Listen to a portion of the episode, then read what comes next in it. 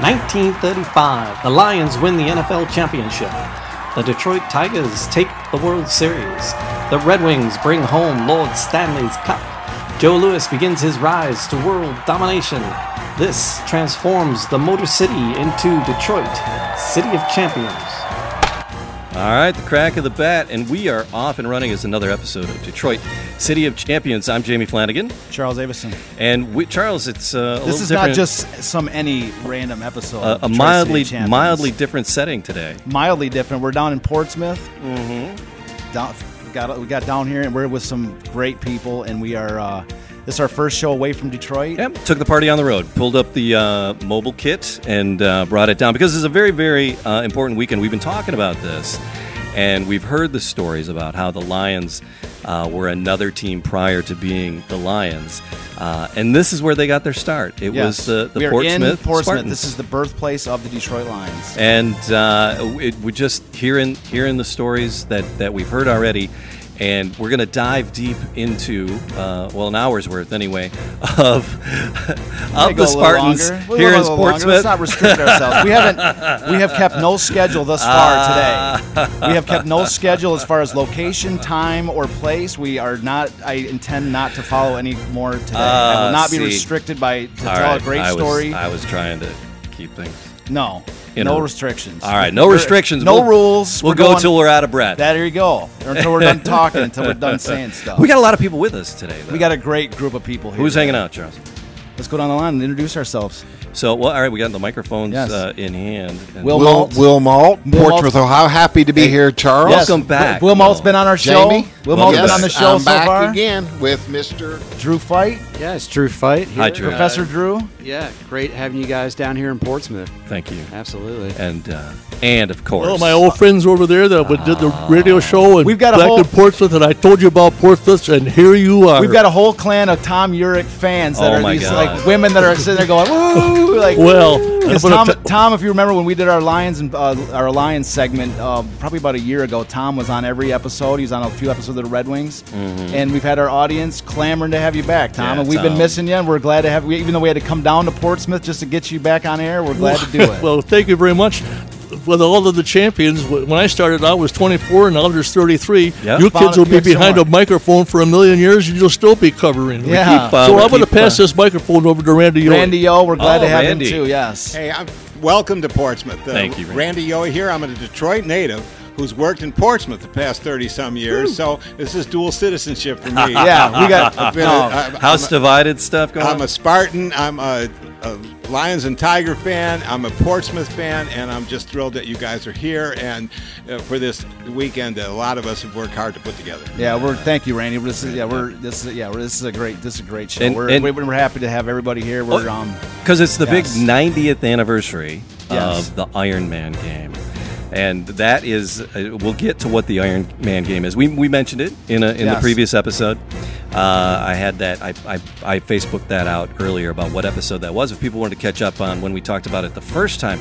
But uh, we're going to talk about the Iron Man game. But before we can talk about the Iron Man game uh, and what led to that, um, I wanted to talk a little bit about football in Ohio and in Portsmouth uh, specifically, and and the teams that that were here prior to the Spartans, uh, which became our uh, beloved Lions. All right. Yes, yes. our beloved Oh, they're Lions. beloved. Our beloved. They're Lions. beloved. Our beloved Lions. Yes. All right. So and Portsmouth's um, beloved Lions, I think too, right? You guys, we're, we're you You guys think- are Lions fans here. Get, I think uh, you guys are still Lions fans. I've been telling everybody, you guys are. Will, yeah, Yeah. grab the, pull that off of the stand Yeah, there for me, you you. can just cli unclip it, Yeah, and just you can take just grab it. there. There we go. And uh, Will, um, you're you're kind of an integral part in the uh, in the community here.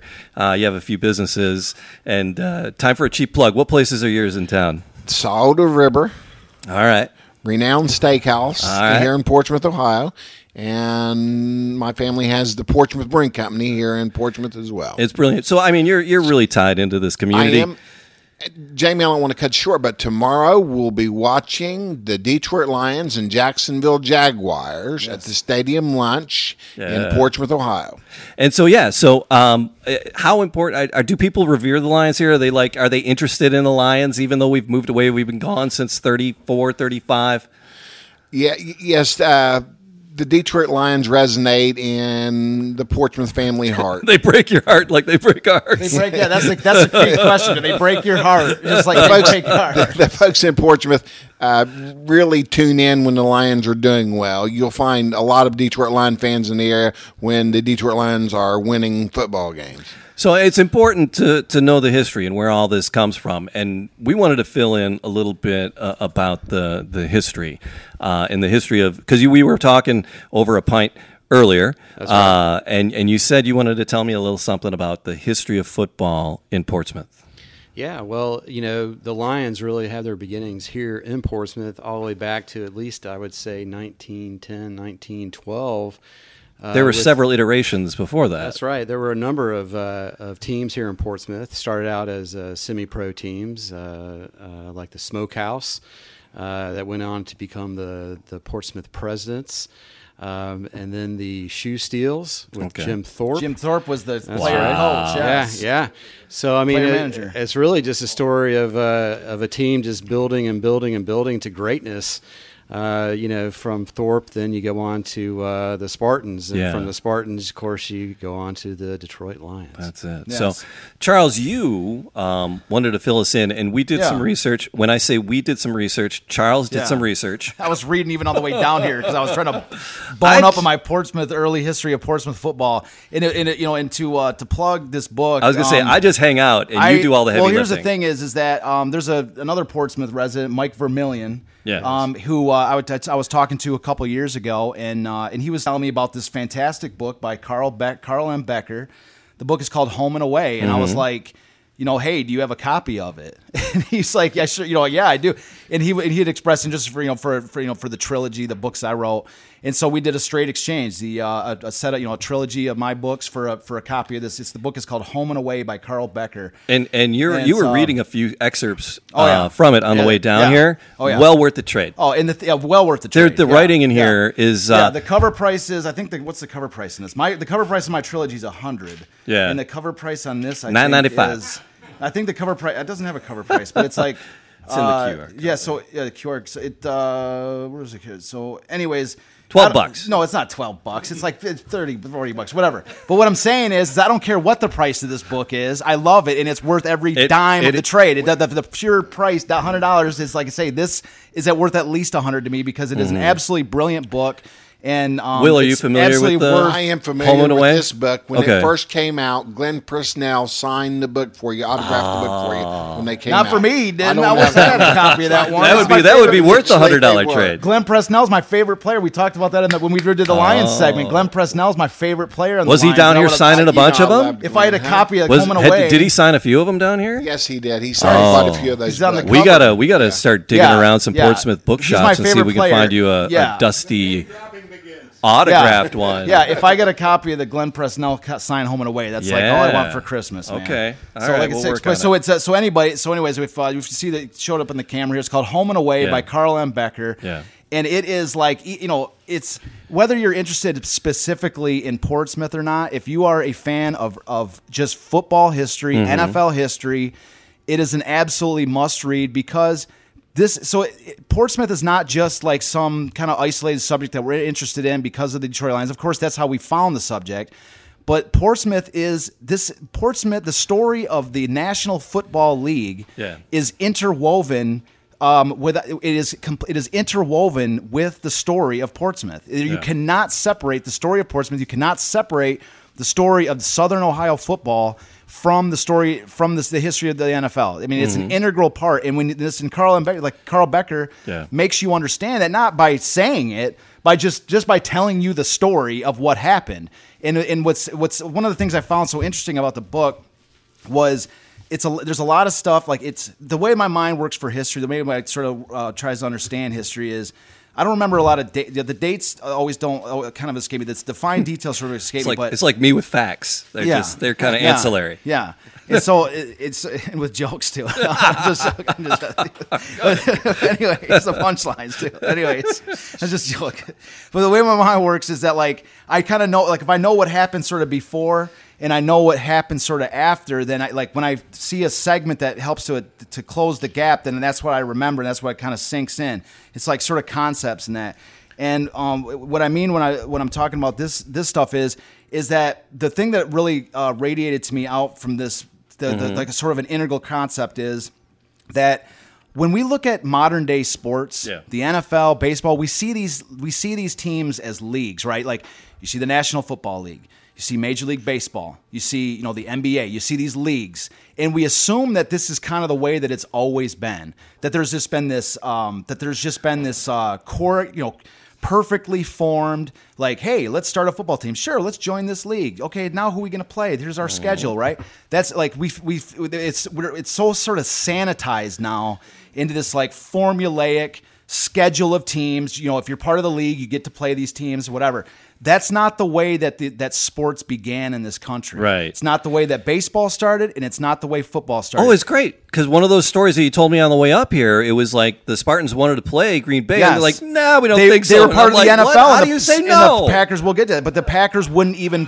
wouldn't even play them. Yeah. and so this is so this is what I mean is like in the early origins of pro football, people played the game because they they loved it. Yeah. They thought it was fun, and they and they and then of course like the city, you know, the you know when you, when you have like the local high school team, and then you have good players, you want them to play a little higher level. You start to potentially. Um, you know, you, you start like in order for a guy to, to play better, you start to pay him more money. If you want a better player to come to your city to help your city win, you pay the guy. So that's how the rise of professionalism.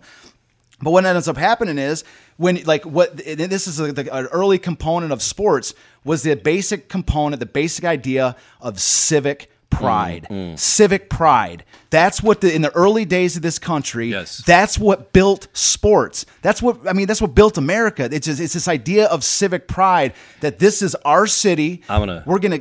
I'm gonna love it when we get into the numbers that Yeah. showed up at this game. Uh, it's got it's just astounding. Yeah. But there's but the thing is so so the, the so these cities it was about civic pride. And so what it was was these these these um, these early teams they they added players they developed their teams they did it because they wanted their city to be the best. That's it. They wanted their city to be the best. For for what? For because like when you try to put a business plan together or tr- try to define something and you say why do you want to do such and such? Why do you want to do this? And it's like what do I have to have a formulaic rational like financial goal financial capitalistic reason? Or can i just say because we want to kick your rear end? You know what i mean? Like why does that Yeah, have to like have it, any I logic? it. that's what it was in the beginning. It was it was a simple matter of civic pride. And so the and so that, that's it kind of leads into the this early story of so the idea was is that Yeah. if you wanted to if you want so it was like sort of like a circular thing. If you wanted to field a team that's great right? Is you needed a little bit of upfront cash you need to bring some players in you to you know tie you know whatever sort of you know players you could afford. Um, but if you wanted to continue to pay those players the way it worked was you had to draw you had to you had to draw other bigger teams to your city Right. in order to um, and and, but, but those teams wouldn't travel unless because they're not playing at their home stadium. They're not making any money. So you had to guarantee them contracts. You had to guarantee them money when they came to play at your stadium. So if you're saying, well, hey, we want to, you know, we want um, Chillicothe to come to, to Portsmouth, they're going to be like, you know, we'll guarantee you guys twenty five dollars a game, right? We'll guarantee you twenty five dollars uh, per, you know, per player. And they're like, hey, you know, it's only a half hour away. That's great. We'll take it, right? But if you're trying to lure a team like the Chicago, you know, Chicago Bears to Portsmouth, and you say you're going to pay them twenty five bucks, they're going to give you the finger and laugh at you, Yeah. right? So there, and so, but the thing about it was, is if you're playing Chillicothe, you're like, right? There's nothing, no, no disrespect to them, but what the thing is about it, it's a local game, it's a regional interest game, so it's a smaller town versus you know Portsmouth or whatever. So it's so it's going to have only regional, very local regional interest.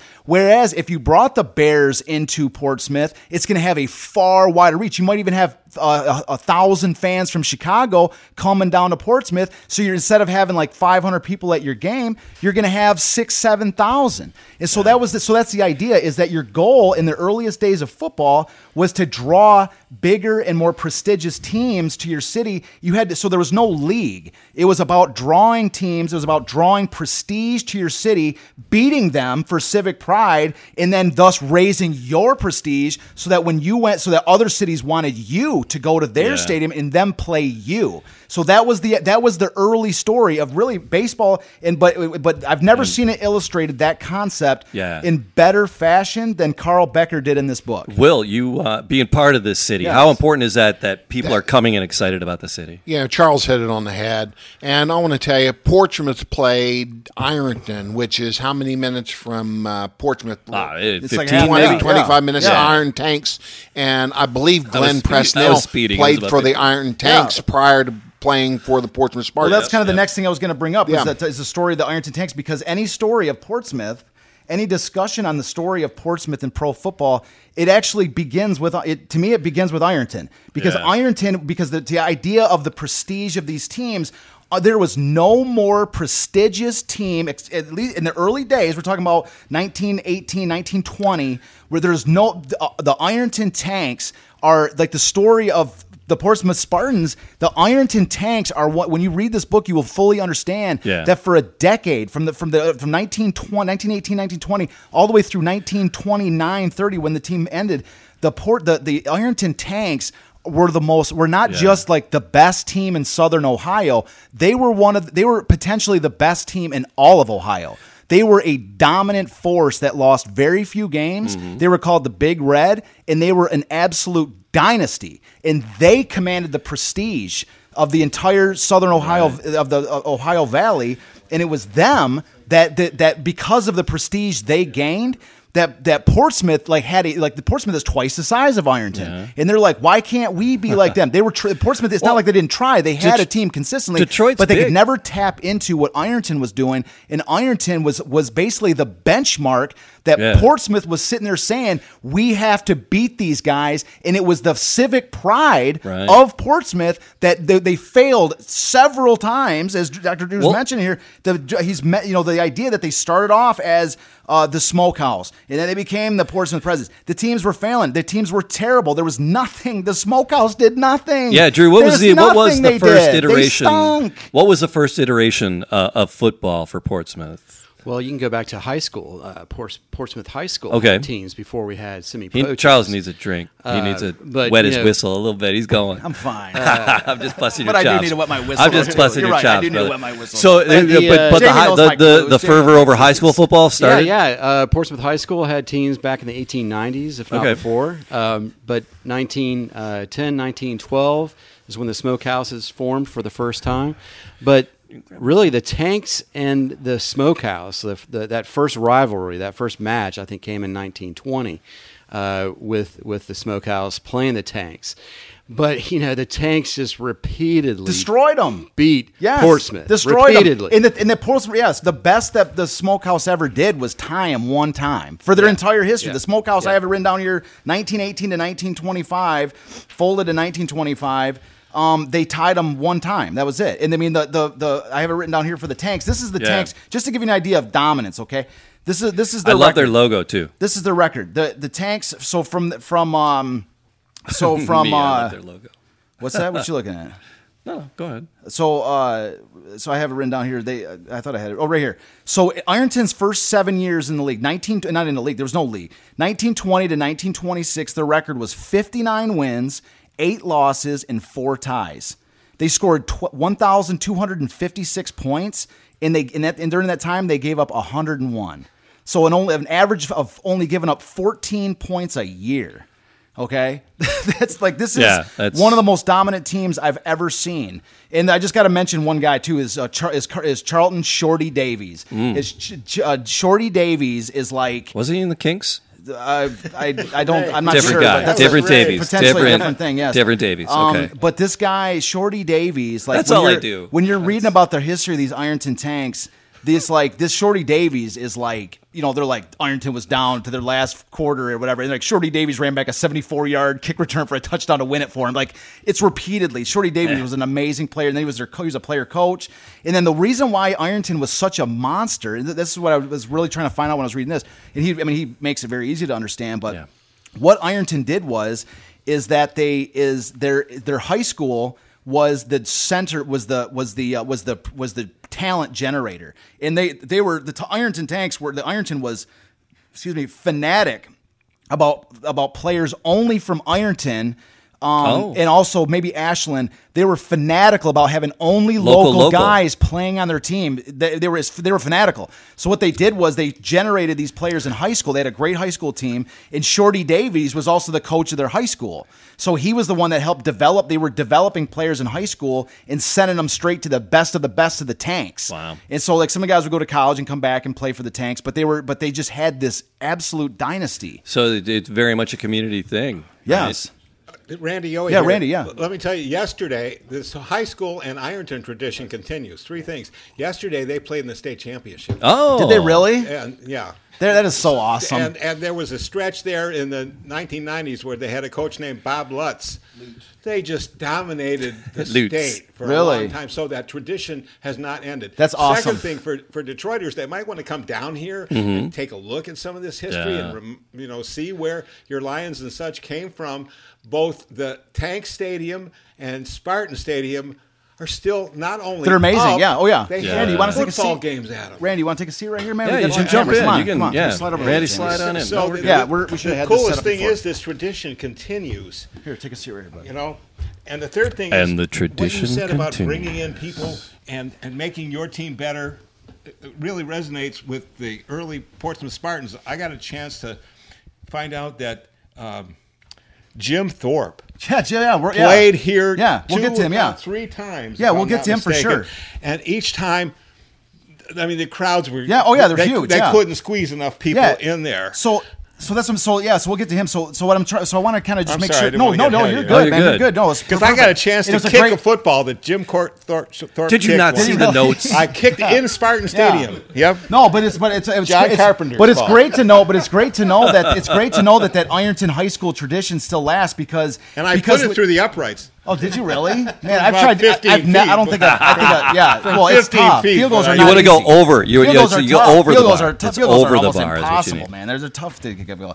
So anyway, so the so the idea with this early football concept is is that it was all about prestige. It was because prestige led to drawing power. If you if you were able to had drawing power with the it was even if your team stunk and your team wasn't a, Mm-hmm. a name brand, if you had a name brand that came to your team, you could draw crowds. That was the idea. Much so like our drawing crowds led to Tigers this money. year. Yeah. So lo- so well, I, the, the, the, the example I gave to Jamie in the car Yes. coming down here today, I thought was a was a Who good goes? one. Who goes to see the Tigers? So the question I asked Jamie People was, that wants to see the visiting well, team. Well, well, no, I didn't have that no, no, answer. No, no, no. So the question I asked Jamie, I, I put Jamie on the spot in the car. you did. We had I a know. five. We had a five-hour drive down here, so we had time to talk. And so Oh, yeah, was I had this for five I, was- I was- I hours. told Jamie, I said, "I'll keep this short." He goes, "Why? We have five hours to drive." So, but It's a so- nice drive Yeah, I was like- yeah, it's, a, it's a great drive. It's a great It drive. is, See some is. beautiful mountains coming down here. So it's uh, any- so Hills. hills and mountains. Yeah. But, so, anyways, um, so the story, the question I asked Jamie was, I said, "Why do the Detroit Tigers draw tw- you know twenty or thirty thousand fans a game as they do? Right?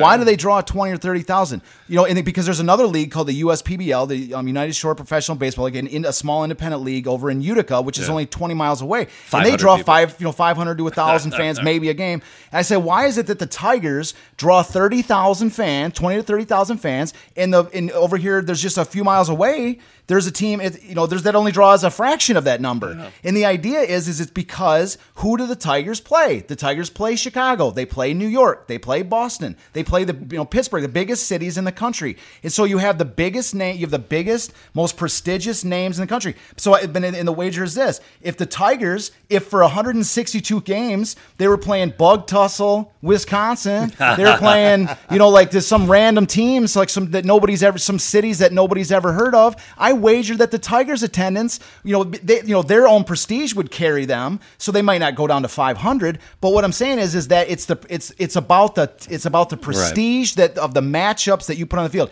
It's about the compelling nature of the games that you field. If you can have rivalries, rivalries are another key component. You know, the prestige in the in the like the the more important something is, the more people want to see it. If it's a reality show, if it is a sporting event, whatever it is, the more prestigious, the more important. Like the U of M versus Ohio State, that's a perfect example. It's about oh, prestige. it is about prestige, and it is about the, what is on the line. It's about the civic pride that is on Am the I- line. am the I- 35 allowed here because I 35 am a Tigers have that moxie?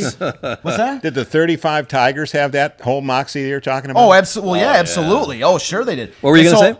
I was just going to say that uh, you know the rivalry between Ironton and Portsmouth even involved the stadiums because they had Beechwood Yes. before Portsmouth had any stadium. Yes, yes. So when Portsmouth was trying to get a stadium built, they said, "Hey, come on, Ironton has Yeah, a exactly. We've got a better team. We've got a great team. Why don't we have a Yes. stadium?" Yeah. Come At on, first we they were unsuccessful too. At first they're the millet. They tried to get it put on the ballot for eighty thousand, and they and it was and it, they rejected it. The voters voted rejected down. it. Yes. voted Yes. So so anyway, so the idea was so that was the reciprocal component of Yeah. of football. That's what built. That's what built these sports in the earliest days was the desire to have bigger and more prestigious matchups, to have big, to have prestige, to, to, to be able to lure bigger and better teams to your city and not have them come down and then just crush you. You wanted them to come onto your turf so you could beat them and show that you're more prestigious and that you can be lured to other cities. And it's like, like you know, that's a, sort of a you know uh, an analytical breakdown of that concept, but it all boils down to the simple idea of the civic pride and wanting to do to to to reach for something bigger and better and to in the and to have your city to be counted among the the, the bigger you know the the best cities in the country. And like I say, that that that component. I believe that's that's what began sports in America. It was the, Yeah, I- the, the- you know that civic pride. Today, I'm not going to sit here and go on this rant because I go on rants about modern day sports. You're already on it. Uh, okay, well, this, but so, but, but the idea. So yeah, right. You're right. You're Randy. way past that. Yes. So the idea is, so that, so that is what. So this is in the earliest days. That's what. So Ironton had that, and so they Ironton at one point, like, um, you know, when they were the presidents, the Ironton wouldn't even play Portsmouth. They're like, you're you're so below us. Your team folded in 1925, and you know you're so we you're you're gonna we're, we won't even draw anybody if we play You know, Portsmouth. they even had a B team. They had they, Ironton Yeah. had a B team Yeah. called the Panthers. Oh, did they really? And, and they played the. Oh, did they really? Yeah, Yeah, they, yeah. So, there, so, so that's what I'm saying. So the idea though was that that's why I think it's essential to, to talk about Ironton, to mention Ironton in the Domus because they sort of served as the met as the as the as the benchmark, the hurdle that Portsmouth was like. We're the biggest city around. We like we you know this they you know year after year they failed against Ironton. They failed against Ironton. Then the team folds in 1925, and I'm reading the book right. I'm reading the book and it, it says like at that point the the smokehouse failed, and then I'm like, well, they're done. Like they, this team is stunk, man. Like they're so bad. And like the guy actually has a quote. He has a great Carl Becker's a quote. He says, "No one in Portsmouth mourned the passing of the team." like, That's what he says. So nobody cared that the Portsmouth Smokehouse died. Like it was done. And I'm like, man, this team, they, they Portsmouth might as well just hang it up. But that's where the story begins, and that's why I think one of the most important elements of this entire of this entire memorial thing that we're talking about is because because they didn't give up. They didn't. The team failed and they stunk. They never beat Ironton. They were Ironton was a dynasty and Portsmouth was the was the was a was nothing. And so they did not give up. They came out and in 1926. I thought this was fascinating. There wasn't just the one team, the Presidents. There was a, a brief team called the Portsmouth Merchants, and what and they were both wanted. To, there was a new field emerging called Labold Field, and the two teams both wanted to play there. And so it, it came to the situation where you know they were both trying to book the stadium and try to lure the city founders, you know, the fathers to give them the rights to use the ballpark, to use the stadium. And then they ended up having to play each other, which the, the presidents won. And the, the you know that wasn't the decided completely the deciding factor, but the idea was that the presidents kind of swished the, the the merchants out of the way, and they kind of faded pretty quickly. Po- Um, Portsmouth had a huge industry then in the early 10s and 20s. Well, Yeah. Yep, they that was had back the to Selby Shoe yeah. Company. They were right on the river and sent, and sent coal imping out. They had a, a, coke, a coke plant. They had a Mitchell Lace uh, um, shoelaces, shoelaces, and Now, the these were all too. national companies right out of Portsmouth. So when you, they were called the industrials or whatever, that's because all these people were putting some cheese behind them to get them playing. Sure, and then in 1927, the very next year after 20, so 26, they actually had a pretty good year. They had a pretty good year, and uh, um, and I think they ended up. I think they uh, uh, it says um, so they so they actually the the presidents in the, in the presidents actually uh, no the presidents lost against the tanks that year 90 nothing in 1926. And um, but the thing was is that they gave them they gave the tanks a pretty decent game.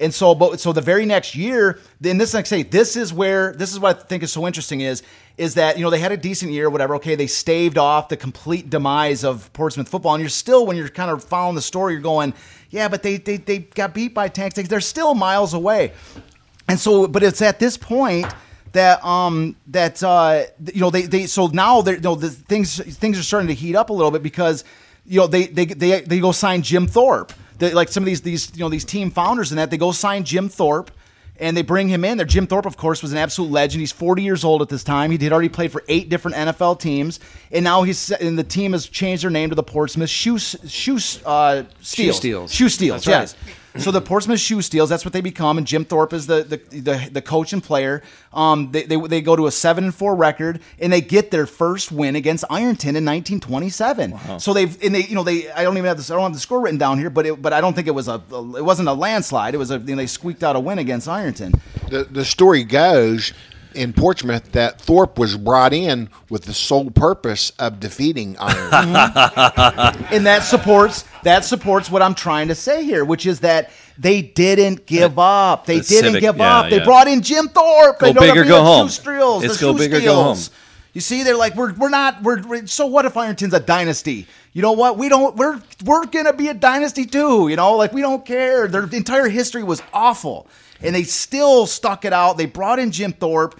You know, he wasn't the number one guy that just dominated every game. He was a 40 year old guy. He contributed. There's no doubt. But he, but you know, he it was like it was a signal to their fans that we're not done. Right. We're not done. We're still we're still coming out. We got Jim Thorpe now. What you think about us now? Well, if you want to know, promote what a do you team, think about us? If Yeah. you want to promote a team, Yeah. having Yeah. Jim Thorpe Yeah, out there exactly. on the field, I mean, you can't beat that. Yeah, I have. A, What's the? I, I wish. I, oh, yeah, first game because before that their attendance was dreadful. It was like a, it was like 500, maybe a thousand for these How earlier many games. gold medals did Jim Thorpe win in the Olympics? Oh, you're putting me on the spot, man. No, How many- how you many, put me on the Drew? spot. Uh, Yeah. I'm gonna get. Was it five? four or five. I'm yeah. not sure. Yeah, I don't That's know. A either. guess. Thanks for putting us on the spot. Make us for history guys. You make us look like a bunch of idiots up here. Thanks a lot, Will. Hey, anytime we need to look like idiots, we'll just call Will over here. So, uh, uh, which I need, I need, I, need that often, Will. Thank you. So, uh, so anyways, the, what was interesting is you know the port, the Portsmouth was drawing like a thousand fans a game. Um, previous to this, because nobody, you know, the team was not that great. But with Jim Thorpe, their He first game, their first game, they have 2,500 in attendance. So that yes, it's the largest crowd ever up to that point. Now they're at Labold Field, which is an upgrade from the Mill, Millbrook Park. Mm-hmm. Um, and uh, if I'm not mistaken, is Labold Field the precursor where the stadium is now? Is that the That's same correct. site? That's okay. right. Okay, That's good. right. Um, so yeah, so 2,500. So they so they capture the you know the fans are like, hey, Jim Thorpe's here. Let's go watch a game. And that's the spark. That's the thing that's you know starts to get them going. Then they beat Ironton. Hey, maybe there's maybe there's something here. You know. Um, and then and they go into 1928, and this is where it really starts to get interesting because uh, now they have this new. They create a board of directors. They create this as they they're like, we're going to approach this pro foot this uh, this you know this football team in Portsmouth we're going to approach this with seriousness. We're going to have a you know a- an entire business community that's involved with this. We're going to have a board of directors. We're going to have a president. We're going to have a vice president. We're going to have all these people, and we're going to pound the pavement and use our people. We're going to use our resources at our businesses to sell tickets, to promote games. Like they, that's what I'm saying. This is the definition of civic pride. Why did they do it? Why did they start? Why did they create this board of directors? Was this for them? They're all these are all guys are already successful businessmen. They don't need to get into football to make oodles of money. They're doing it because they love. They're it's for the pride of Portsmouth, for the city pride. And so that's so they create. They're like, but if we're gonna do this, we're gonna do it right. And so that's what changed. They had this board of directors of guys that were all successful businessmen. They said, let's do this right. I got a Portsmouth was known as the peerless city. Mm. We the brewery, the Portsmouth Brewery that my my siblings own, Yeah. wa- made a beer called the Peerless Beer Okay. in honor of that. Okay. but Portsmouth was referred known as the peerless city. So yeah, we had a lot of civic pride, and we like uh, Randy Yohe. He said we were industrial at one time, and I appreciate you guys bringing that up. Yeah. so what? I, so I love your building. What was it prior It's a to beautiful being building. a brewery? It's a beautiful building. It's, Absolutely. it's always been a brewery. Is It's, it? it's one of the oldest buildings. It's one of the oldest. I know, Buildings it was like it was like was this a awesome. firehouse? Because it looks cool. the- It, like a, it looks like a cool old firehouse. It's one of the oldest. It may have been a firehouse initially back. It was Okay. built in 1842. No, it was you could have been used for you know for a fire. I don't know. Okay. but 1842 was when the, when the brewery was built. Okay, wow, And okay. We need to get back down there so I can show you the basement. Or ah. something. Tom wants to say something. Tom, what you got to say? hey, You were talking about Jim Thorpe. yeah, In the war years, he came to Henry Ford, brought him to Detroit, mm. and my father worked with him for one week in the oil house at the Ford Motor Car Company. My father went out and actually drank with Jim Thorpe. Ah. That's awesome. and and Jim Thorpe went across. If you come to Dearborn, I'll take you right to the bar that he was. Ah. And he went into the bar, and there was a lady bartender, and he said, "Jim wants big drink." Well, the lady poured him drink. No, bigger drink. Poured him a little bit more, more. It went to the top.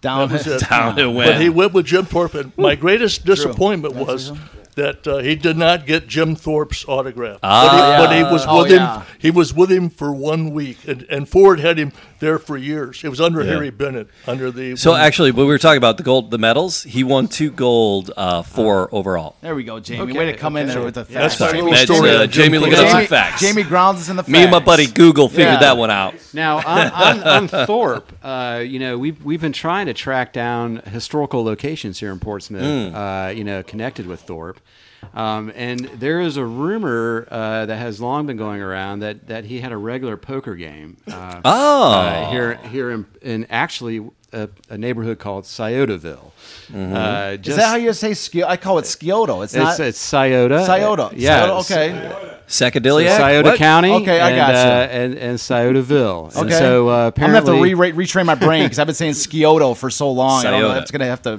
just bear with me on that. But That's all right. That's all right. But yeah, so you know, any listeners out there that happen to know, you know, where Thorpe had his uh, poker game, I would love to. Any know. Jim Thorpe information? We're trying us to know. locate that. Yes, absolutely. It was always I. I am from Sciotoville. I've my gener, I've been there generations for generations, but it was rumored that Thorpe played poker or cards at uh, Dr. Hartledge's house in Duvendeck's old building in Sciotoville.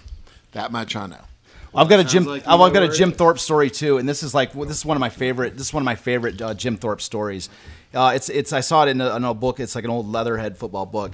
But um, this so it's like it's it's almost like uh, it's, it, so. Anyways, I'll, so the story goes like this. It's uh, um, it's about Knute Rockne and Jim Thorpe. Okay, so the story goes something like this. Uh, Jim Thorpe, I believe, was playing for the Massillon Tigers. Uh, or maybe, maybe it was the, no, it was the Canton Bulldogs, and, and Knute Rockne was playing for the Massillon Tigers, and he was a rookie. And he was playing defensive end at the time, and and uh, Jim Thorpe was a running back. And so, so, so, uh, so Jim Thorpe gets the ball, and he comes running, you know, trying to get get some yards, whatever, off tackle, and Knute Rockne tackles him, and he's and he's look. Jim Thorpe gets up and he says, "Rock, what are you doing? You got to let old Jim run." You got to let old Jim run, right? and so he gets up and he goes back to the huddle, right? And then the next play happens. In the same play, he runs off tackle again, and Knute Rockne slams him down, makes a tackle, right? And Jim Thorpe gets up and goes, Rock, what are you doing? You got to let old Jim run. You got to let old Jim run, Rock. so he goes back to the huddle, right? Same thing. The very next play, the ball, the ball is snapped, and Knute Rockne doesn't has no idea what happened, but he's like on his back and shaking it off. He looks up behind him, and Jim Thorpe's running for a touchdown, like 80 yards or something. and he, and then and as uh, uh, Jim Thorpe comes running back, he goes, "There you go, Rock." The way to let old Jim run. that's what he. That's what he bowls him over. out. He goes, "Way to go! There you go, Rock. There you. That, that, you let, let old Jim run, Rock." So, so I, I've always thought that that's one of my favorite like early football stories is, is uh, Jim Thorpe, Knute Rockne. That's a great story. Yeah, Chaz. yeah, yeah, yeah. And So- there, there are some like little there are Jim Rock. names in this story that are storied names. Uh, we're getting to we're gonna get to Lambeau. Um, it- it's it's yeah. amazing. It's yeah, so the story continues. You know, it's just to kind of build. So 1928, they bring in this board of directors. They they start to run this. Is like if we're gonna do this, we're gonna do this with some. We're gonna bring our assets to bear.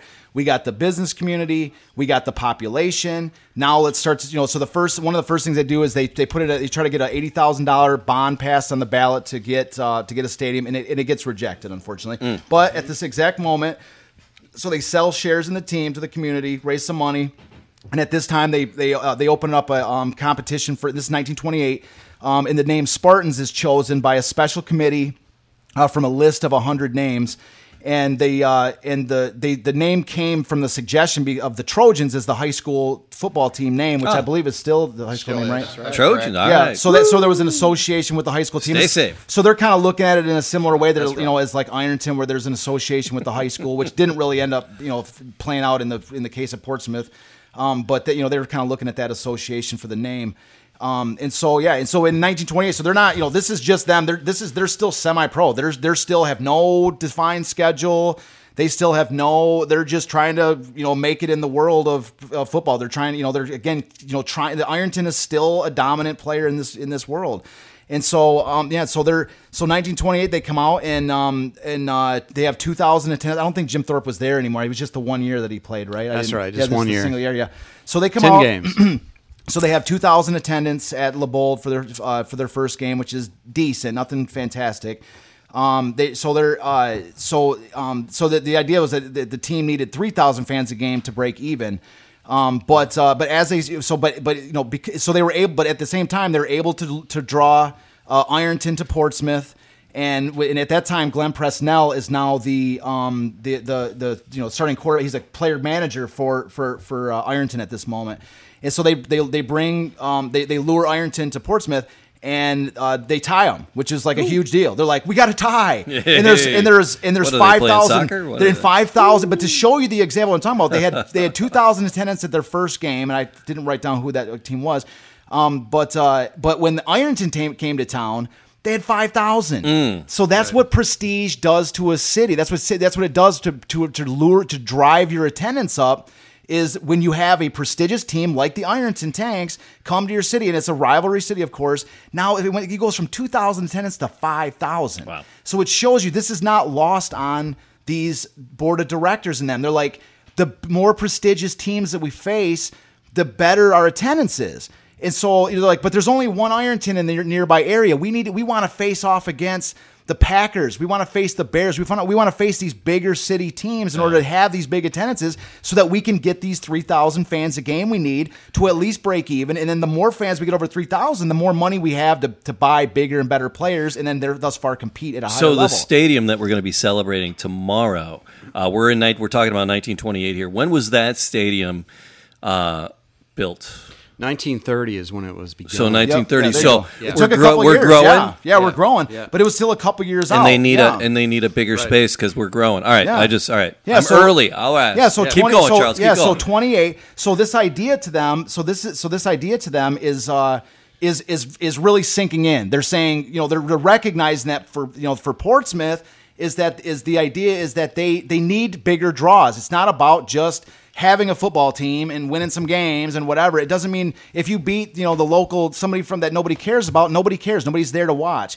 You know, if a tree falls in wood, who's there to watch it? No, you know, if they're not there, nobody cares. So, so anyway, so um, 1929, they, you know, they keep, you know, they're, they're sort of evolving. They're bringing in sort of bigger players, bigger name players, um, because they're having these games where they're drawing four or five thousand fans. Um, the 1929 is the first year of Roy Father Lumpkin. He's a rookie. He's from Georgia. Um, he's one of my. He's one. Like if it wasn't for Presnell, he would probably be my favorite player. Mm. He was an absolute like uh, everybody. He was like uh, he. Uh, like I already, I already saw he like he was a, a Detroit. He came to, to Did he make it Portsmouth. to Oh, absolutely, yeah, in 1934, and he's a and he was an absolute fan favorite in Detroit. Right. He scored Detroit's first touchdown on an inter, I believe on an interception. And so, um, but he was an absolute massive fan favorite in Portsmouth. They, they have a there's a quote. Um, there's a, this great quote that kind of shows he somebody wrote a poem back in, in his day about poems. Father Lumpkin. I got poems. All right, no, sorry. Spit it with I'm us, channeling Jamie. the dice Share man over here. No, Yeah. that's, you don't want any so of those. this was a poem that somebody writ, somebody wrote at the time because Hickory there was this, there was a situation where um where some for some reason they thought Father Lumpkin had left the the team and and, and so there was they like they were so worried that he would that he had left that he was like never going to play for the team again for like he was just going to like visit a sick brother or something like he wasn't but they thought that he was like never coming back and he was so beloved at this point in the community like this this was a poem somebody uh, wrote at this time they said uh, oh, Lumpkin, Father Lumpkin, to whom the Spartans pray. We had you for a moment. Oh, why could you not stay? You lifted up our spirit, made peerless grid fans gay. But now that you have left us, we'll paint the flood wall gray. Like there's this, there's like this, this mournful, like this dirge to the loss of Father Lumpkin. Like he was an absolute beloved figure. And this it's was still his, gray today. Yeah, his, this was his rookie, his rookie year. It's just and then they're talking about flood concrete, so walls. it's kinda gray, Yeah, so. yeah. Well, so they they had flood, you know they had the flood walls in there. That's like Yeah, the, yeah. that was a you know iconic thing in their day, you know. And so it's at and then they have Clare Randolph. They start to you know get a couple of guys that we're going to recognize in 34, um, and they. And so, and you know, they opened their first opening game. They get a big game against the, the Green Bay Packers. Oh, wow. In 19, in 1929, um, and uh, and they and they, they ended up. It looks like they had. Uh, uh, I don't actually I don't have the attendance written down for that game, but um, but anyways, they uh, so yeah, so so you know they're they're rolling around. They're they're drawing more. They're drawing bigger teams. Um, they're making a little bit more money. They're drawing bigger names, and they say this. Carl Becker talks about how Portsmouth is football crazy at this point in 1929. Um, did you guys have anything you wanted to jump in? Like, let's say it's uh, yeah. So, anyways, So it's it's so yeah. So anyways, they're um so the, so they're kind of rolling. So um Packers the Portsmouth lost twelve to nothing to the Packers in in um in that in that first game. So. Um, and so, anyway, so at this time, the Portsmouth Football Association changed their name to the Portsmouth Football Corporation, which is, I guess, the next level up for their for their group too.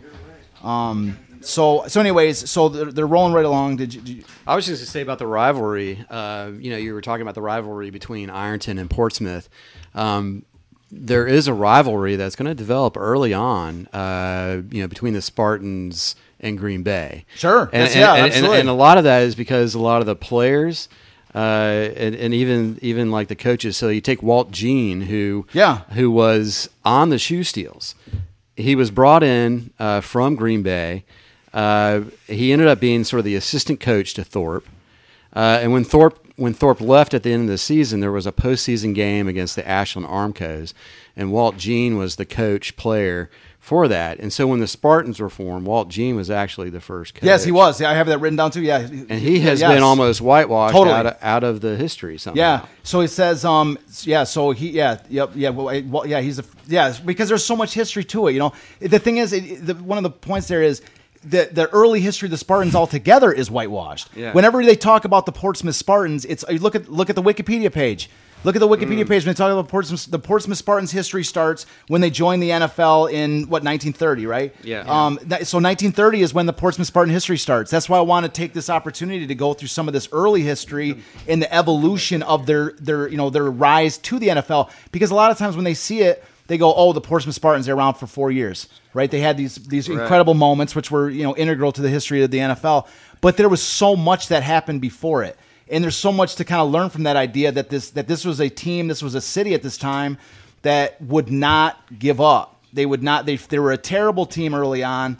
They changing their names. They're doing. They're trying to move. They're mixing and matching until they found sort of what worked for them, which was that they they and this is what they they began to realize very quickly is that they needed. And in fact, I I have the quote where they talk about um they, the guy. They actually said we actually need to um uh, you know, we, we need to to be in the NFL. We need that's our goal because it like, you know, here we are sort of picking around the edges, trying to find, um, you know, try to trying to find, uh, you know, these like the, the Ironton tanks and this, you know, Cincinnati whatever Red Legs or whoever Dayton was Triangles, the whoever. Dayton Triangles. You know, they're trying to lure these teams to say they're you know they got one NFL game and so they're you know there's you know everything's they're, they're supposed to be sort of celebration about with this one NFL game they played against and they're like no we want to have an entire season we want a whole season where we're playing against Yeah. NFL teams. Well, the the uh, the guy that ultimately um, had the most shares of the Spartans, a guy named Harry Snyder.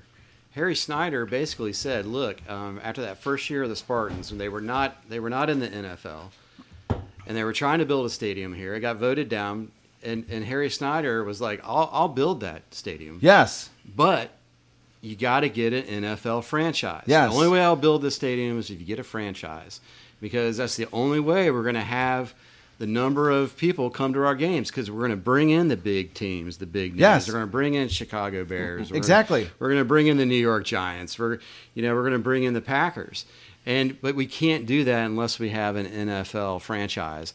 And you know, in order to build the stadium, you had to get the franchise because you weren't going to have you weren't going to have the uh, the visitors showing up and buying the tickets. Exactly. And so 28, 29, they're playing, you know, they're sort of still a semi-pro team. They're been there, but they're improving dramatically. In fact, they in, in 1929, um, in 1929, uh, they uh, they blow up. They, they they finally put to rest Ironton. They annihilate Ironton. In their, their, so their first game, they played the, the Tanks three times. in 1929, they lost. They lost three nothing in their first game. But in the second game, they blew them out 20 to nothing. And in the final game of the season, it was 38 to nothing.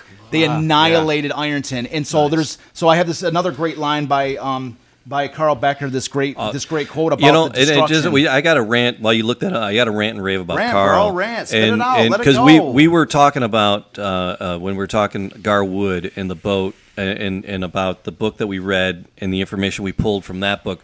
The writing was so amazing, and the writing, the quotes that we were sharing on our five-hour drive here. Yeah. Uh, I was like, Jamie, Jamie, listen to this. But the quotes are This great. The, awesome. quote, the writing in like this—the writing in This this book awesome. is is great, and this is a more recent book.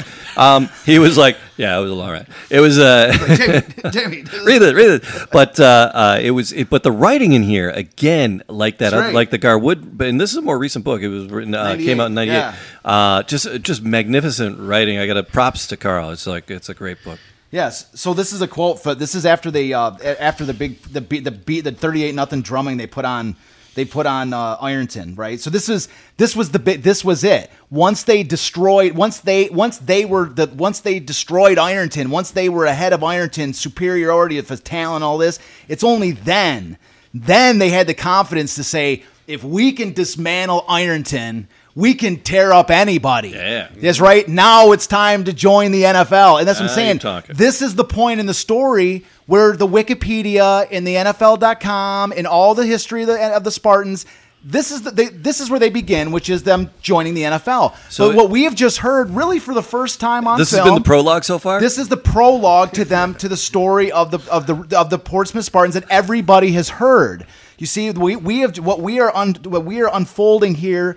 Um, really, for the first time, Mm-hmm. is the story of the Portsmouth Spartans and how they got to the NFL. There's more to the story than simply like the Portsmouth Spartans got an NFL team and then they did this and then they did that. No, It- there was a, there was a story of before it, and that story is a story of perseverance against ridiculous, like basically failing over and over and over and over again, tenacity to get get through it.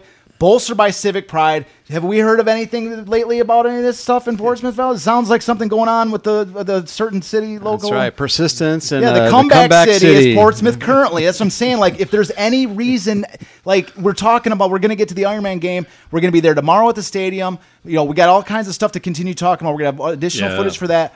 But what I'm saying is, is like, it's it's it's an opera. It's not you know like when you, any time like whenever there's they mention a quote like on like they're watching a Thanksgiving game with the Lions, they're like oh and 34 was the Lions' first Thanksgiving game. No, that's great. You know, but the thing is about it is that's an opportunity to just do more than just go oh it was the 30 it was the first Lions Thanksgiving game. Like well what about the team? What you, can you tell me about who these guys were? I mean, it's an opportunity. You've got people's brains for a moment linked and going, "Oh, 34." Yeah. Well, s- well, that's your opportunity. And that's what I'm saying. Like, this is our opportunity now with this, with the, you know, celebrating this incredible game that we're going to get to the Ironman game. Um, that, that it's an opportunity to, to, to, you know, to tell the story of these, of these, of this team and this city, these players, how the, how it evolved toward that point, in that, you know, in its, re- you know, one of its signature moments. Um, in how they got there, besides just a quick fact on Wikipedia. You see what I'm saying? That's where we're at. Yeah. And this was the Yeah, moment. it This was, the moment. It was not easy getting that franchise. It was not easy. Oh. That's what I'm trying to. That's what we're trying to say is that there was a whole story before, and it's that's a story. To me, it's one of the most fascinating parts of the Portsmouth Spartans is is how they got there, and you know, and like because like you know the story that as the Portsmouth is told is really begins like halfway up the mountain. Yeah. Right. The story we're sort of bringing out right now is that the is where is is how they got you know how they climbed you know so far. All right, what's that quote? So, uh, so anyway, so the quote. So this is this is written. Um, this was written after. Uh, uh, I believe it was in the newspaper, but it was at the time. But this is after they finally just it was over. Uh, You know, Ironton was. They, you know, they were a better team than Ironton, and everybody knew it. So, so this is a quote. Casey, the mighty Mudville struck out. The tanks, the Chesty, the Cannonville passed out, and in the passing they went out with their boots on. But that was about all they had on. Is there a fan with, soul so dead who never to himself hath said, This is the game, the game for me? Lumpkin and Bennett in touchdowns three. Up in Ironton on their own doorstep, paying off big that old, old debt. With a team of stars that shine as gold, that, that got revenge, yes, 40 fold. Oh, nice. So I like that. It's got a little poetry. another so little- it's like, another little poem. So the you know exactly. So they so they finally exercise the ghost of futility of you know like decades of futility or you know of, of this up, snap it Ironton. And so it's then it's now that they're like they officially say we are pursuing an NFL franchise. We beat Ironton and we're ready to take down everybody else. So was right? it in 30 they became the so the NFL very next year? Yeah, the very next right, year they go to the right. NFL. They So say, what was the barrier? Was it a was it a money barrier? Was it a Well, it's, you're not gonna if you're gonna join the NFL. If you're ready, if you're gonna, I mean, it's, if you're going like Portsmouth has just slayed the dragon, Yes. the local dragon, and now like to say the civic pride says now let's go see how far we can take it. Okay. We've just slayed the local dragon who we've been after for a decade. Now let's we're, we're looking for bigger worlds to conquer, right? That's what they're and mm-hmm. they were full of confidence. The civic, the city is excited. and it continued in Detroit. yes, eventually it would. Well, sure. eventually, they win the championship yes. in Detroit as the Detroit would. Lions. Yes, they would absolutely, and they care again. The end. And so, and so to understand the Detroit Lions once again, in order to understand the Detroit Lions and in their first championship, it really stretches into this early because it's these are the teams, these are the people, these are the players that would eventually go to Detroit and finally because that was the that was the ultimate. You know the, the peak of their mountain of these players and of this franchise was to get to that first championship So, and win it. what did it take to become recognized as an NFL team uh, in 1930? Needed twenty five hundred bucks. Ah, there you go, 2,500 bucks. And a stadium. And And a stadium. stadium. Stadium. So, was the stadium sufficient, or did they have to grow there in 30? Well, they the, the stadium was like larger than they expected because the stadium was they originally were kind of thinking of like a four thousand person, five thousand person stadium, but there but then the uh, They built but, 10,000? But they, yeah, he said he wanted ten thousand, and he's Hey. like, but we got to get that NFL team, and We're so they filed this house. Yeah, they filed. Uh, they they they got it for so twenty five hundred bucks. It's in the middle of the keep in mind the Great Depression had just started. The stock market crashed in twenty nine. Yeah. and so the NFL is actually like uh, pretty transient. Like they're turning over. Um, there's city. It's like one city after another coming in the league and so they're they're like they're like you know hey you got 2500 bucks you can join the NFL you know so it wasn't like the biggest like it wasn't like the the most you know rigorous thing but they still had to fight the, the but it- what's interesting is in the paperwork they actually say what one of the you know the, one of the themes were you know one of the you know the components what we're saying here they actually filed in their paperwork what uh, what we're saying here, which is um, in, to quote Carl Becker, in, to, in which who he quotes the NFL document. He says, "Without a franchise in the NFL, the Spartans could not meet worthy competition beyond the Tanks and Armcos, and that would not and and thus would not field a team." So they're either going to reach for the big for the heavens, or they're not going to reach for at all. I mean, they're they're we're either going big or we're going home. There's no there's no in in between and that you know that's what that's in that they filed that was their as part of their um as part as, as part of their proposal with the NFL you know for the, for an expansion with the NFL. And so, um, so anyway, so yeah, so they recognize that idea that they're they're, they're trying to go big, or they're trying to, you know, they're not going to do anything. And so, um, so anyways, uh, they they get permission, and they the so now that uh, the Portsmouth Corporation, Portsmouth Football Corporation, who is the second incarnation of P- Portsmouth Football Association, then Portsmouth uh, Football Corporation, now they are the Portsmouth National Football League Corporation. They are right. the That's NFL right. Now- Corporation. They now like it's got some teeth in the name, you know. Drew, maybe you know, but weren't the Selbys who had uh, Selby shoes? Weren't they owners also Uh, owners? well, uh, Homer Selby was uh, the president of, of the organization for for for a number of the years. I think um, there was another Glockner that uh, uh, I think it was Adolf Glockner. Yeah, he was. I have him as the Uh, vice president. vice of the, Yeah, president, vice president. right, but I think right, he maybe right. probably ended up getting as a, pre- as president because they said Becker, Carl Becker talked about he was like intimately involved with many moves in that. That's right. there. Yeah.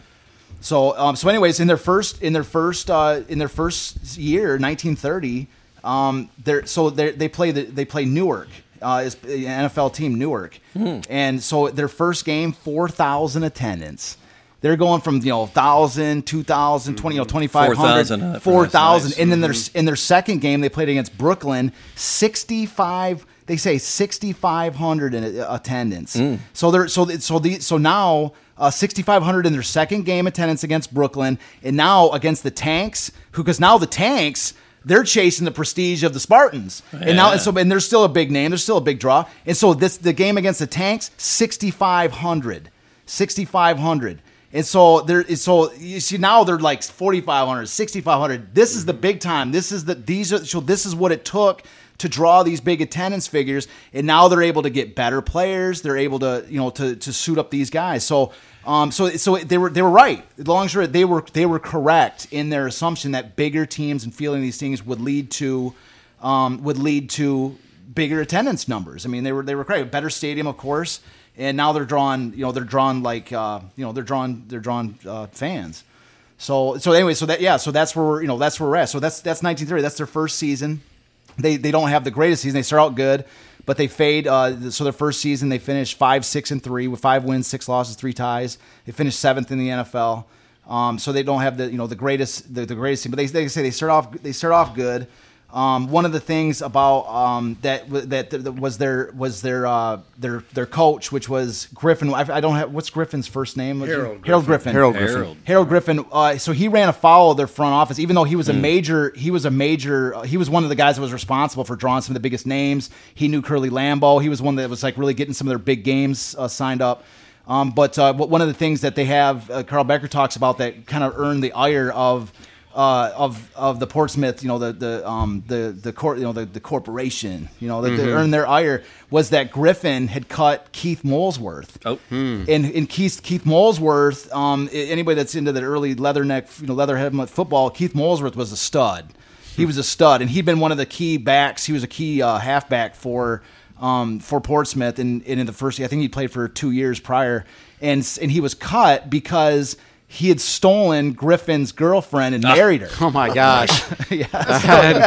Shenanigans Yeah. in Portsmouth. Well, hey. There. So he goes, "Guess what, buddy? I don't care how you good you are." girl. You don't have a job. Yeah, guess who doesn't have a job anymore? But in the meantime, Molesworth goes and plays for the Tanks, of ah. course, and you know plays plays awesome for them for a year, and then moves on to the Bears for six years, and he's a stud for the Bears. Yeah. Like 34 games, 35. When the Lions are playing the Bears, Keith Molesworth is a major factor throughout the. And I didn't even know that until I read this book. I didn't even recognize that.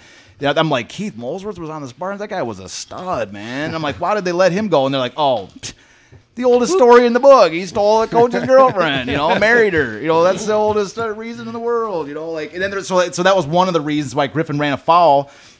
He gets he, he gets basically he doesn't get fired, but he gets demoted. Uh, he gets he gets demoted down to um, what do, what do they say? Demoted to business manager. That's his first. That was the official thing. And then Potsy Potsy Clark arrives in the summer um, of uh, for for the 1931 season and that's that's this is when you know that's so originally I just want to put out some on the air too is uh, everything that I've talked about really about how um, I've, I've given Potsy Clark 100% credit for like the acquisition of Dutch Clark, the acquisition of Ox Emerson, George Christian, Christensen, Harry Ebding, all these guys. Um, I've given just pure credit to Potsy Clark, but I've got to insert, especially after reading this book, I've got you know you've got to admit when your um you know when your topics are you know off, you know when your uh, analysis is, is off, and and so Griffen was Griffen is the guy. You know, he was he didn't directly sign these guys specifically, but he was certainly involved in the conversations for a lot of these these early stars that were coming to Portsmouth. And so I don't I, don't want you know I just wanted to kind of point that out was you know as my understanding of things uh, cl- you know clarifies I I, I reckon you know I, I you know I'm not afraid to admit when I'm you know wrong or um, going down the wrong path or whatever. you Yeah. know? so so that's yeah. So Griffen was a key key guy, and you know he and then he actually would eventually they would kind of slowly shuffle him out the door. Um, but so 31, um, this and this is now we're starting to get into the setup for the for the Iron Man game.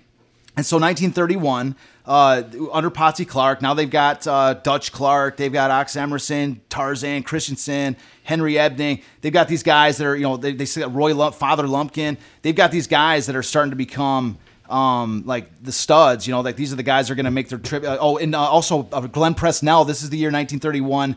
Glenn Pre- the because the tanks folded in mid 19 in post 1930, and so Ports, uh, Glenn Presnell is looking for a job. He comes over. It's an easiest job, you know, switch in the world. He just comes over to uh, Portsmouth.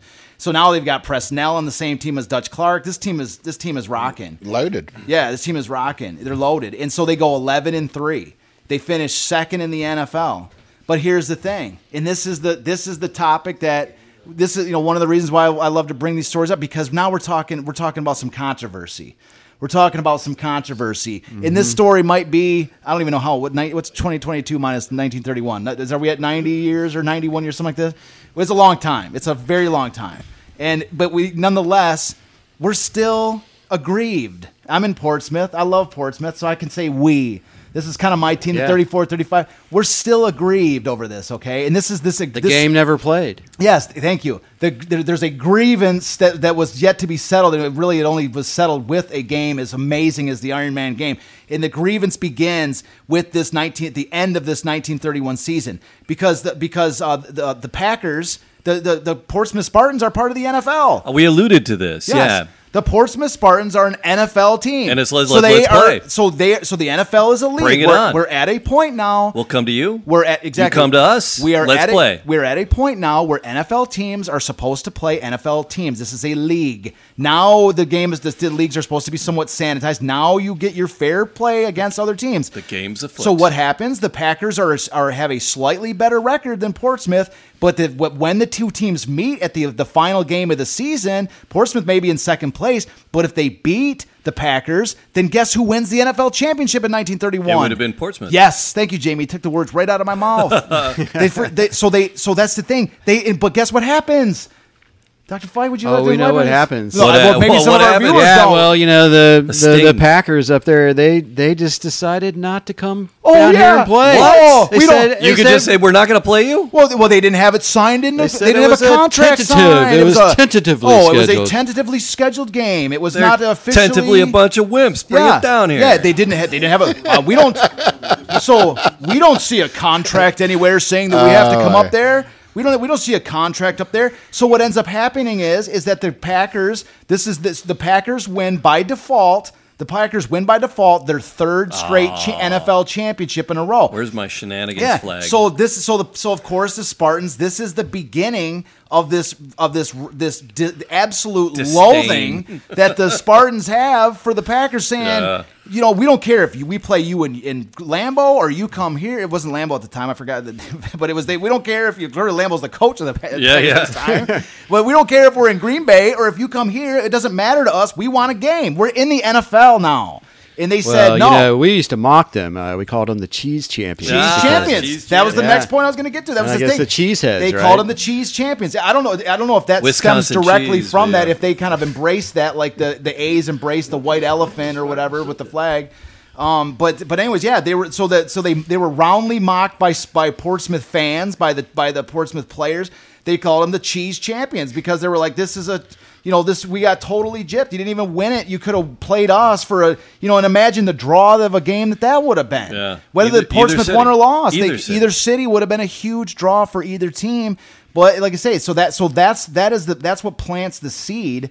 Um, in the in Portsmouth, like they did not face they, they didn't even face him in 31 at all. The last time they faced him was 1930. So they're they're Wow. this they're like this is this is a joke. This is garbage. And they petitioned Joe Carr, the NFL, the president of the NFL, and he just says he's like, well, you know, there's a there it doesn't say anything. They didn't write anything down. You know, it's uh, they didn't. You know, you're right. They don't have a contract. We're just gonna kind of let it go. You know, it is what it is. It's just kind of like move on. You know, and they're like, this is you know. So, anyways, that's what sort of plants the seed to this really freaking this stink that is in the nostrils of the Portsmouth players.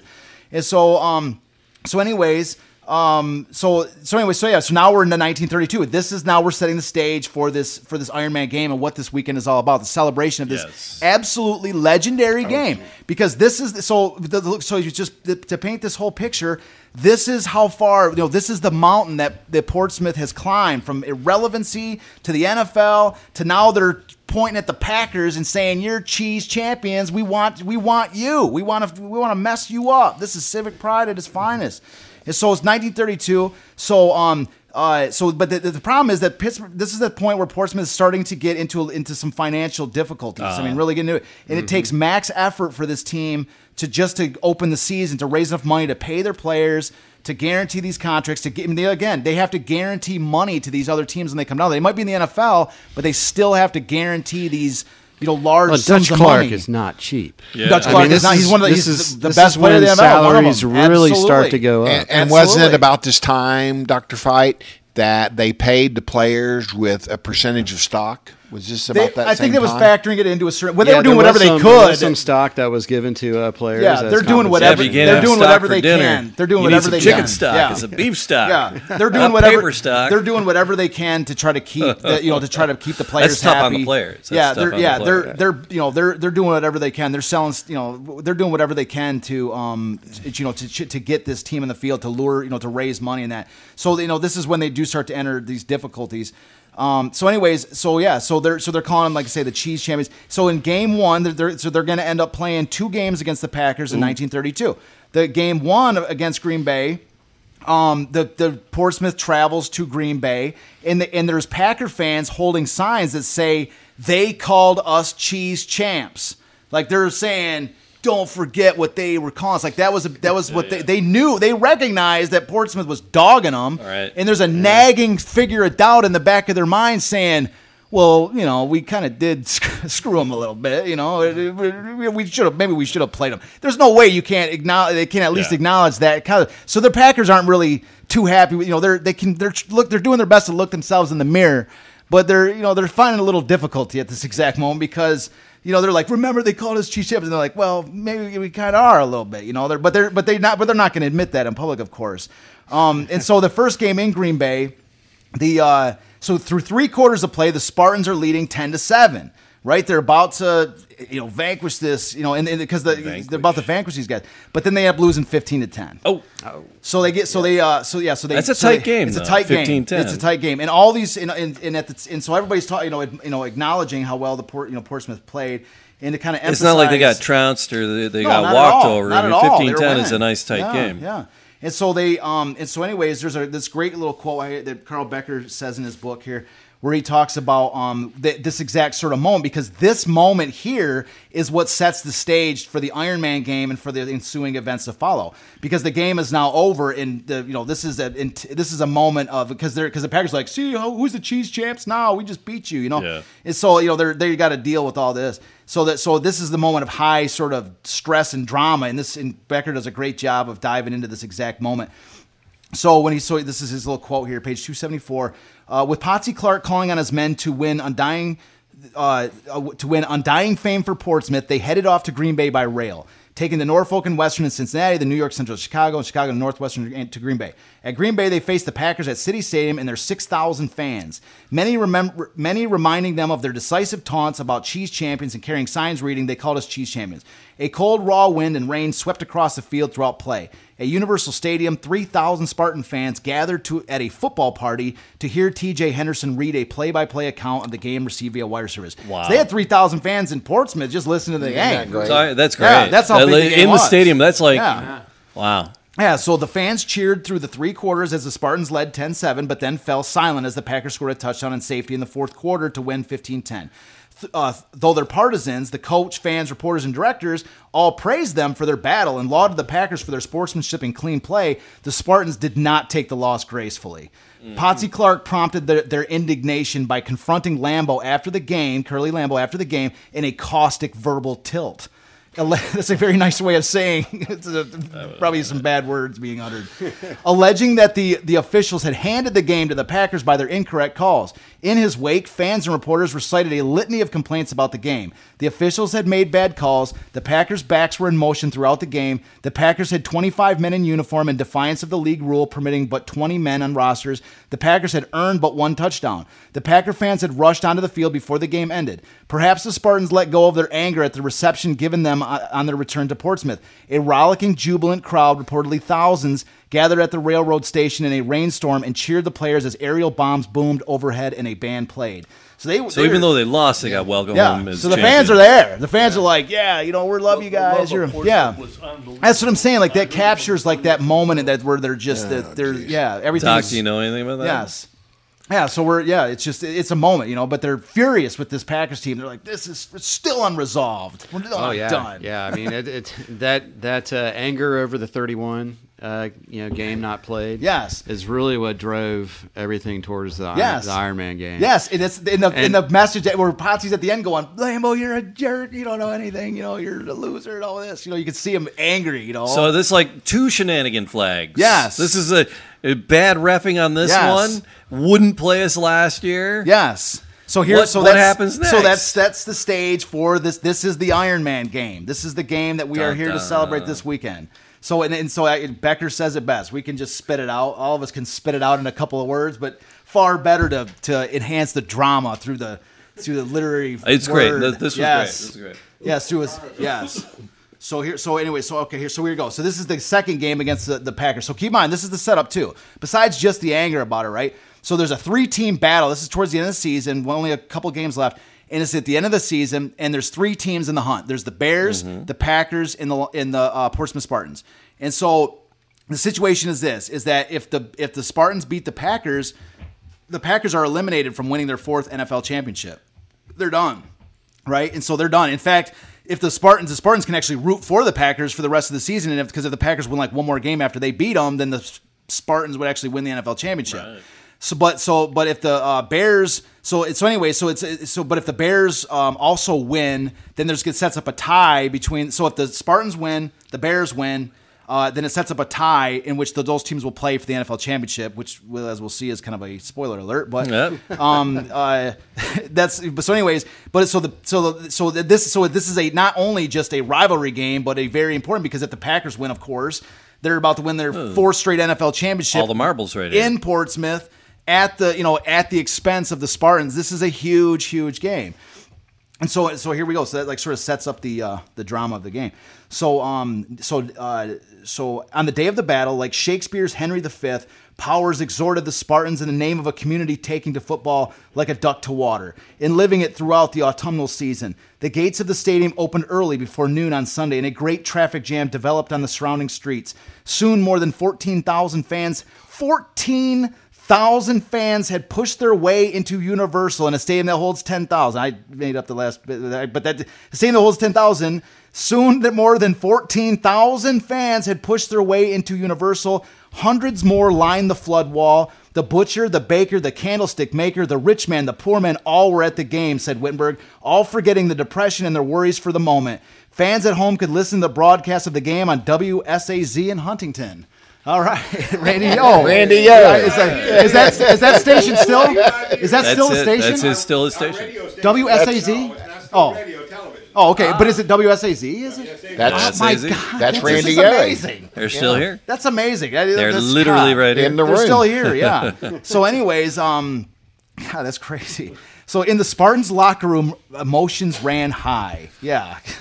uh, Coach Clark, Coach, Coach, Coach Potsy Clark was tense but ready for the fray, remembering the loss at Green Bay. He and Lambeau had argued heatedly about the officiating, and Lambeau had declared that the Spartans could use their own officials at Portsmouth but still could not beat his Packers. Clark responded that his Spartans, his Iron Men, would demonstrate their strength in defeating the Packers without using substitutes. Talk is cheap, said Lambeau. True to his word, when Clark sent his starting 11 out to the field, he set his oath before them. I am going to start 11 men, and the only way you're going to come off the field is we have to carry you off. Playing on a dry but windswept field, the Spartans made Clark's word good. Like a trained boxer, Wittenberg wrote, they crossed, feinted, and struck the mighty Packers. They blocked a punt in the first quarter and went on to score a touchdown. Then added touchdowns on Clark's running in the third and fourth quarters to win 19 0 The Packers had a slight edge in yardage gain from scrimmage, but could not turn it into touchdowns. The community exulted in the victory. More for its own sake than for the lead in the standings that gave the Spartans over the Bears and Packers. After the game, fans crowded into restaurants and hotel lobbies to celebrate. Powers declared in his lead editorial that many years would pass before the memory of the game faded. For the community, the victory went beyond its wildest dreams. A great day for Portsmouth. The story of the victory without substitutes did, in fact, become a part of local lore, long enshrined in the community's memory as the day we beat the Packers. And the game had material benefits too. The directors were well pleased with the financial results. Man. We're, is that like Excellent. yes? Th- That's- tell me that Did I they're- tell you that writing they're there, man? talking about us in this book right now that it's, it's long lived. You know that this is it. So, all right. So the eleven men that uh, were on that field, we got uh, we got the list of. He's gonna hop in. Who were those eleven men? Yeah, we got, we're gonna yeah we're gonna read off the eleven men. Come on over here. We got a special guest to read the uh, the eleven men. Tell us your name, bud. Uh, hi, my name's Grayson. You're good, bud. We got you. Uh, okay, so the 11 men were Ra- Ray Davis, Mar- Mary Bodenger, Glenn Presnell, Roy Father Lumpkin, Larry Roy Irwin Ace Gutowski, Earl Harry Dutch Clark, William Bill McKalip, Harry Joseph Ebding, George Washington Christensen, Clare Randolph, and Grover Connor Ox Emerson. Thank you, bud. Yes, nice job. So these, yeah. So if you got a glass, let's raise it up for fine reading, fine reading kid, and we and also for these, like I say, you have eleven men. You know, like say play a full game of football. It's uh to beat the knock the Packers out of the championship, and that's why we're here to celebrate today. And that does that leads us um, to the, the the the celebration that we're here today. They won that that game. Uh, and, and They set up set the fin- they set up the final. They, they set up the, the tiebreaker against the Bears. Um, you want to finish? Take, take us home with the with the, cha- like, the Yeah. championship. So you know the the historical significance then of, of the Ironman game Yeah. is that it it it led uh, to the first postseason championship game. the tiebreaker It between the Bears and the created Spartans. what we have as Exactly. playoffs. Yes. It was in the the first Super Bowl. It was the first It is NFL championship game. ultimately game. the first Super Bowl. Prior Yeah. to this, if you had the best record, you won the championship. That's all there was to it. There was no World Series type game. The NFL for years had wanted this to, a, in a, a World Series type game, and now they had it inadvertently. They Yes. didn't even plan it like this. And that, that first game against that first championship game, uh, the Portsmouth Spartans against the Chicago Bears, was also the first indoor uh, yes, football game yeah. in NFL history. They played at Chicago Stadium in a hockey arena. They had to shorten the game.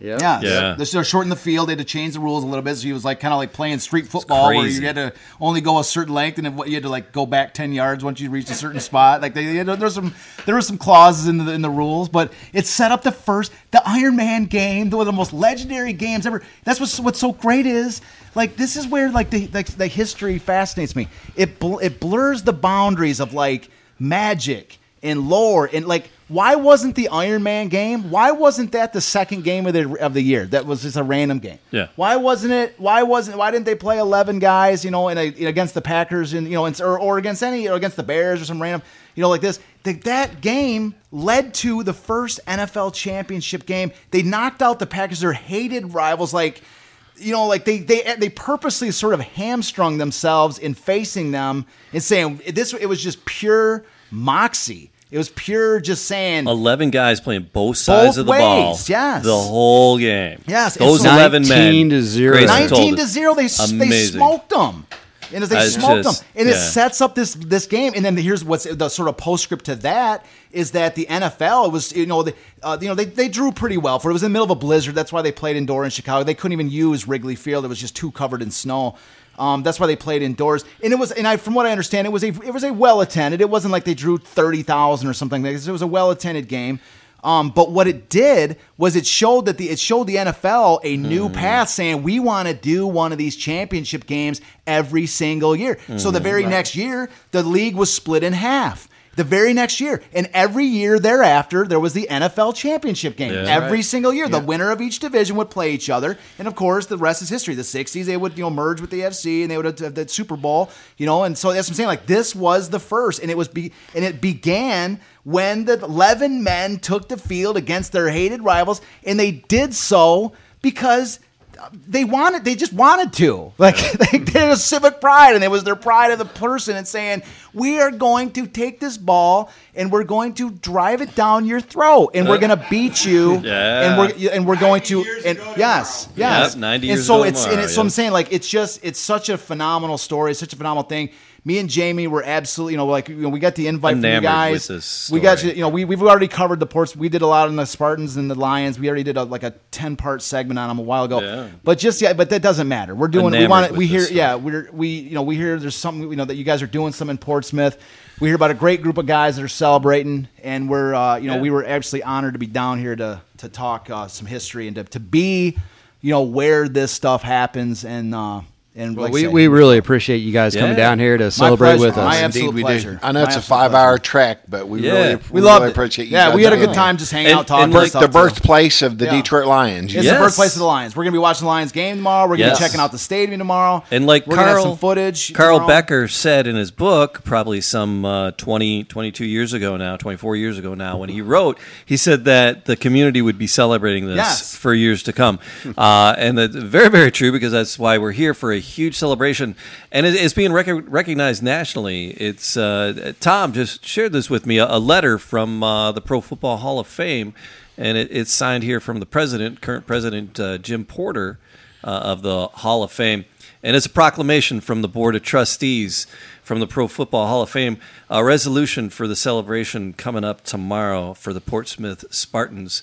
December 4th, 2022, whereas the Portsmouth Spartans joined the NFL in 1930 and made an immediate mark on the young league. And whereas in 1931, Pro Football Hall of Famer Earl Dutch Clark joined the team along with NFL legends Potsy, George Potsy Clark, George Christensen, Grover, Ox, Emerson, and Glenn Presnell. And whereas today we recognize the Spartans' famous victory over the Green Bay Packers in the Iron Man game on December 4th, 1932. And whereas the victory in the Iron Man game propelled the Spartans to face off against the Chicago Bears in the NFL's very first postseason game.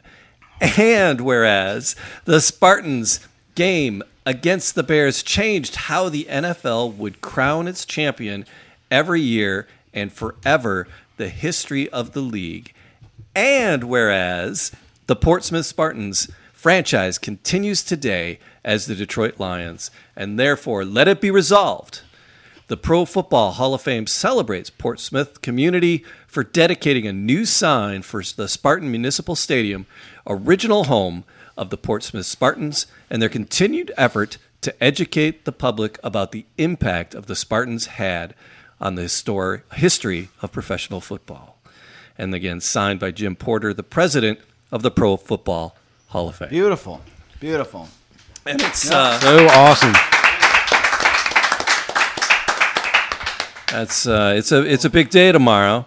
And Tom's We're choked up. I love Tom's Well, choked up. uh, Tom, what, what's this? well, Tom, what's I don't know if anybody if- loves these teams if- and players Tom, more than yeah, Tom. why is this- why is this choking you up? Why is it If important there's a flood in this room, it's not the Ohio River. Yeah, We got yeah, the yeah. flood wall, Why yes. why is this important to you, Tom? Why is this choke you up like that? What's this? Why does well, this get to you? it all goes back to 1985 when I sat down with these Spartans. ah, And these Spartans told me the story. Uh, there was two tables, if you remember, in the earlier uh, episodes that we did. yes. Uh, the, the they, these kids came from here, and there was only twelve of them, and they went up with the other ones.